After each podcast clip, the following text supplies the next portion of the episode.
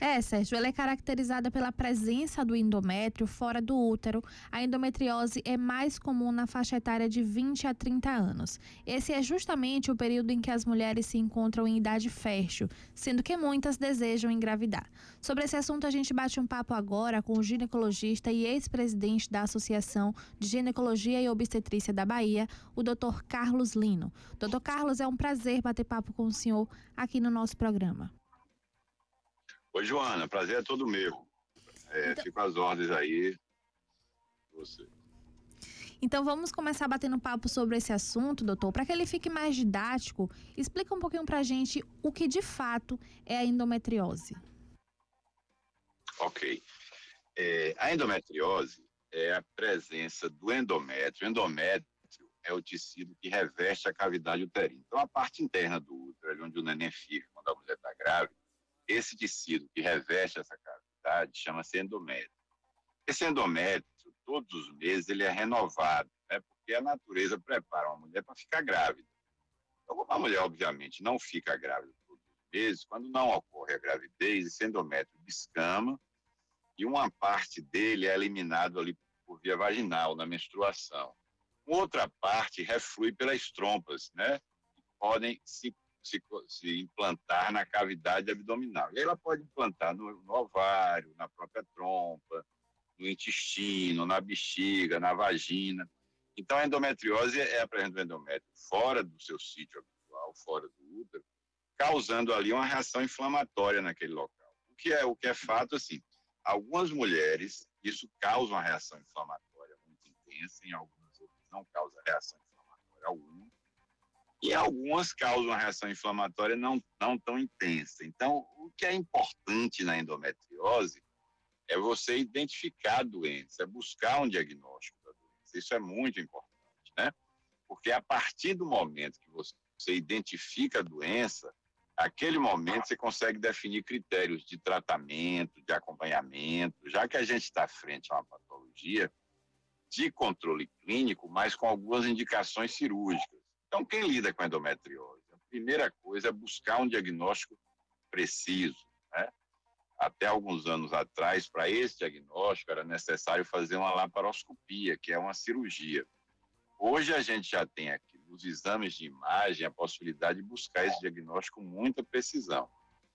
E a partir do diagnóstico você vai definir esses critérios para melhorar a qualidade de vida, já que é uma doença que pode causar muita dor, inicialmente uma dor ligada ao período menstrual, mas pode evoluir para uma dor na relação sexual, pode evoluir para o que a gente chama de dor acíclica, que dói independente do período menstrual, e que pode também, em alguns casos, comprometer a fertilidade.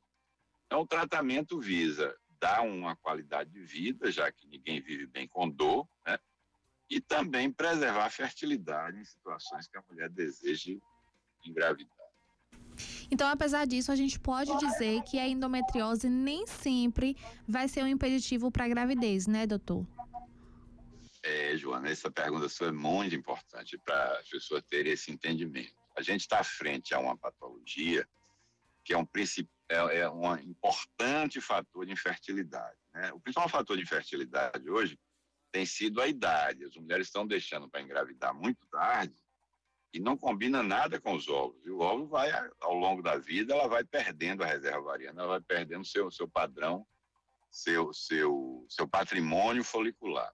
Mas a endometriose é um fator importante de fertilidade, mas é importante colocar que a endometriose não é um carimbo de infertilidade. Né? Então, a gente sabe que, do ponto de vista estatístico, mais ou menos metade das portadoras dessa patologia podem cursar com infertilidade.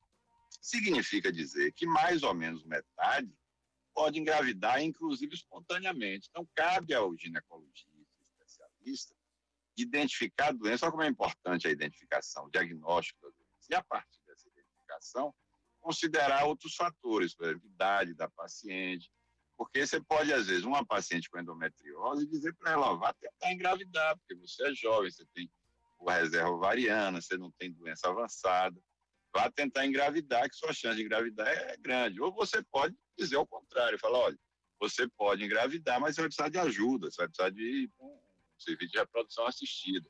Então, essa identificação quadro de cada paciente é fundamental. Né? A doença não tem um padrão definido em todas as mulheres, ela tem comportamento diferente em cada portadora. Então, essa identificação da doença e a definição de critério é fundamental né? para dar qualidade de vida, para preservar a fertilidade. E às vezes a gente só consegue qualidade de vida com a cirurgia. Às vezes a gente só consegue ajudar na questão da gravidez também com a cirurgia. Mas nem sempre, eu não preciso operar todas as mulheres. Entendeu? Sim, sim, estamos conversando com o doutor Carlos Lino, médico ginecologista e ex-presidente da Associação de Ginecologia e Obstetrícia da Bahia. Doutor Sérgio falando contigo neste momento. É, o senhor falou, né, Prazer, que... Sérgio. Prazer todo meu, doutor. É o seguinte, o senhor disse agora há pouco, né, que mesmo com a dificuldade é possível sim engravidar. Aí eu queria saber quais são os tipos de alternativas que a medicina oferece atualmente e se essas mulheres elas são avaliadas caso a caso.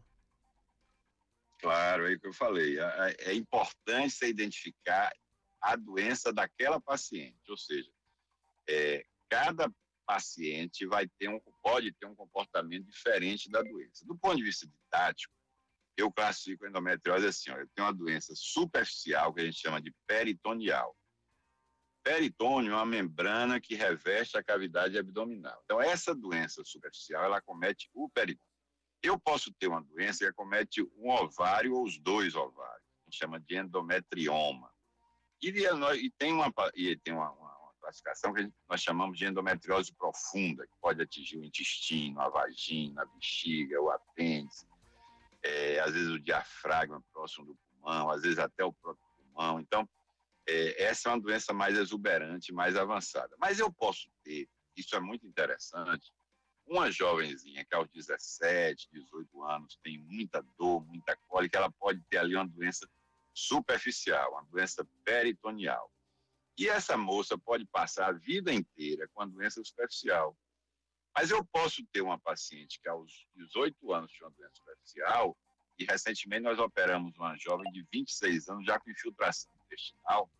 Nós tivemos que fazer uma cirurgia chamada restomagdectomia, tem que tirar uma parte do intestino porque ela estava caminhando para um risco obstrutivo no intestino.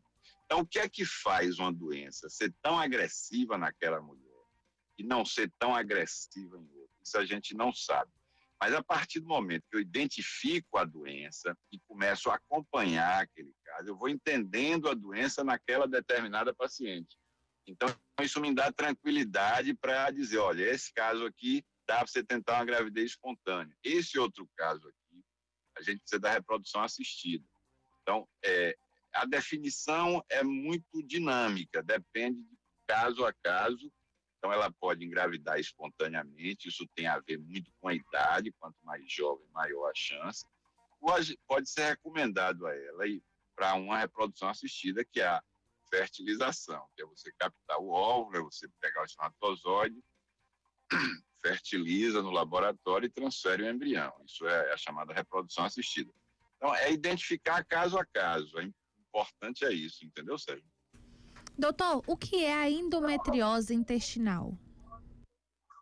Isso. A endometriose intestinal ela faz parte do que a gente chama de endometriose profunda. Do ponto de vista didático, a endometriose profunda é quando ela penetra mais de 5 milímetros. É, no intestino, ela pode acometer o reto e o sigmoide, né? E ela pode ali ter um comportamento muito agressivo, pode evoluir até para um quadro obstrutivo intestinal. Mas assim, toda mulher que tem infiltração intestinal vai obstruir? Não, não acontece assim não. Por isso que cabe hoje ao, ao, ao especialista identificar se aquela mulher com infiltração intestinal ela tem risco obstrutivo ou não. Se ela tem risco obstrutivo, é ponto pacífico, ela precisa ser operada para impedir que aconteça uma obstrução intestinal. Então, ela pode acometer o reto sigmoide, na maioria das vezes, acomete essa parte do aparelho digestivo, mas ela pode acometer o lado direito, a região ilho-secal, o apêndice. Essa região de, de, do lado direito do aparelho digestivo é mais difícil o diagnóstico na imagem e mais o risco cirúrgico também é maior. Ou seja, foi identificado esse acometimento da região ilho-secal, do seco, do apêndice, essa paciente deve ser operada, porque essa região determina um risco obstrutivo maior. Então, é, é, é fundamental o diagnóstico de imagem, né? Então, a gente tem aqui, aqui na Bahia, nós tivemos um precursor dos exames de imagem endometriose, pessoa assim, que, que alavancou muito o diagnóstico, nos fez entender a doença aqui na Bahia, que foi o doutor Kleber Chagas. Infelizmente, nós perdemos ele em 2020, mas assim, o doutor Kleber era um estudioso da, da endometriose, ele foi um pioneiro da avaliação por imagem aqui na Bahia, no Norte e Nordeste. Mas com a perda dele, né, a gente teve uma perda assim, irreparável, mas hoje tem outros profissionais que conseguem dar diagnóstico tanto na ultrassonografia quanto na ressonância, mas precisa ser um profissional treinado para isso, especializado nesse, nesse domínio do exame de imagem. Então, com o exame de imagem, eu consigo determinar risco obstrutivo e identificar se eu preciso ou não operar aquela doença intestinal. Doutor Carlos, agora mesmo sabendo né, que ela aparece no período fértil, existe uma idade exata, inicial e uma final para que a doença ela possa se apresentar? Boa pergunta, Sérgio. Na verdade, assim, geralmente a doença inicia ali na adolescência. Então, que é que chama atenção? É aquela jovenzinha lá com seus 13, 14 anos. Quando ela começa a menstruar, ela tem muita cólica, muita dor, aí a mãe vai para o pediatra, o pediatra manda para o ginecologista, às vezes ela vai numa emergência, e aquela dor vai se intensificando, vai aumentando, vai impedindo ela de ir para a escola, vai impedindo ela de ir à faculdade. Essa moça precisa ser investigada da possibilidade de endometriose. Entendeu? Então, é muito importante aí buscar o diagnóstico da doença. Então, a gente fala que é uma doença do período reprodutivo, porque ela vai do, in, do, in, do início da, a gente chama menacne, né? vai do período da primeira menstruação até a última, que, que é, é a, a menopausa. Então, esse intervalo de tempo é onde mais se acentua o diagnóstico. Sendo que, após a menopausa, eu preciso vigiar um pouco aquela mulher também, porque algumas mulheres permanecem com doença ativa após menopausa.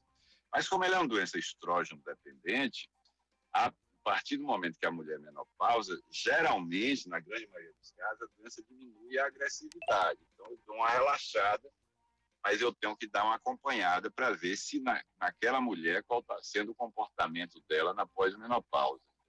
Mas seguramente a menopausa dá um alívio nessa situação, da, principalmente da dor no, nessa patologia. A gente está conversando com um médico ginecologista e ex-presidente da Associação de Ginecologia e Obstetrícia da Bahia, o Dr. Carlos Lino. Doutor Carlos, uma dúvida que surgiu aqui agora nos bastidores: a gente pode falar que a endometriose é uma doença hereditária? Boa, Joana. É, não, na verdade, não é uma doença hereditária. Doença hereditária significa assim: quando a mãe tem, necessariamente a filha vai ter. Então, a endometriose não é uma doença hereditária, mas é uma, uma doença que tem uma tendência familiar importante. Então, assim, se eu tenho uma mãe que teve endometriose, essa mãe tem uma filha, essa filha começa a ter muita cólica, a gente deve suspeitar da possibilidade de doença. Se eu identifico uma doença profunda, uma doença exuberante, com infiltração intestinal, grave é, em uma determinada paciente, eu preciso perguntar: você tem irmã? Se ela tem irmãs, ela, essas irmãs devem ser investigadas para endometriose, porque existe uma tendência familiar na doença, apesar de não haver uma hereditariedade, tem uma tendência familiar. Então, se eu identifico uma doença exuberante, eu devo investigar toda a linhagem direta daquela paciente. Tá claro? Ok, tá então, doutor Carlos Lino, médico ginecologista e ex-presidente da Associação de Ginecologia e Obstetrícia da Bahia. Doutor Carlos, muito obrigado, viu, por ter conversado conosco aqui no programa Altos Papos para a Feira de Santana e toda a, a região. É, Foi um prazer, Sérgio, Joana, obrigado pelo convite, viu? Um, fico à disposição de vocês. Muito importante, só para encerrar, a gente falar sobre esse tema que a gente está vivendo o Março Amarelo. O Março Amarelo é um mês de conscientização da endometriose. A endometriose hoje no Brasil foi reconhecida como uma questão de saúde pública. É a principal causa de ausência de, trabalho das mulheres. A gente tem em torno de 10% da população feminina com a patologia. Isso representa 6 a 7 milhões de mulheres. Então, é, toda vez que existe uma, uma situação como essa, de um programa como o de vocês, que fala para um, milhares de pessoas, Você está jogando luz sobre uma patologia que é muito importante, é uma questão de saúde pública, é uma questão que pode comprometer fertilidade, compromete muito qualidade de vida. Então, é a ação como essa, estão de parabéns, é muito importante, principalmente agora que a gente está vivendo o Março Amarelo, que é o mês de conscientização da endometriose. Eu que agradeço, então, o convite e fico à disposição de vocês. Muito obrigado, doutor. Microfone sempre aberto, então, para o senhor aqui também, principalmente agora, né, mês de março, mês da mulher, tema muito importante, então, doutor Carlos Lino, médico ginecologista, falando da relação né, da endometriose com a infertilidade feminina, é, que alcança mais de 200 milhões de pessoas, né, segundo algumas organizações de endometriose. 5 horas mais 54 minutos. Se você quiser ouvir novamente este bate-papo, daqui a pouquinho já está nas nossas plataformas digitais na Apple Music, no Spotify e também no Deezer. Acesse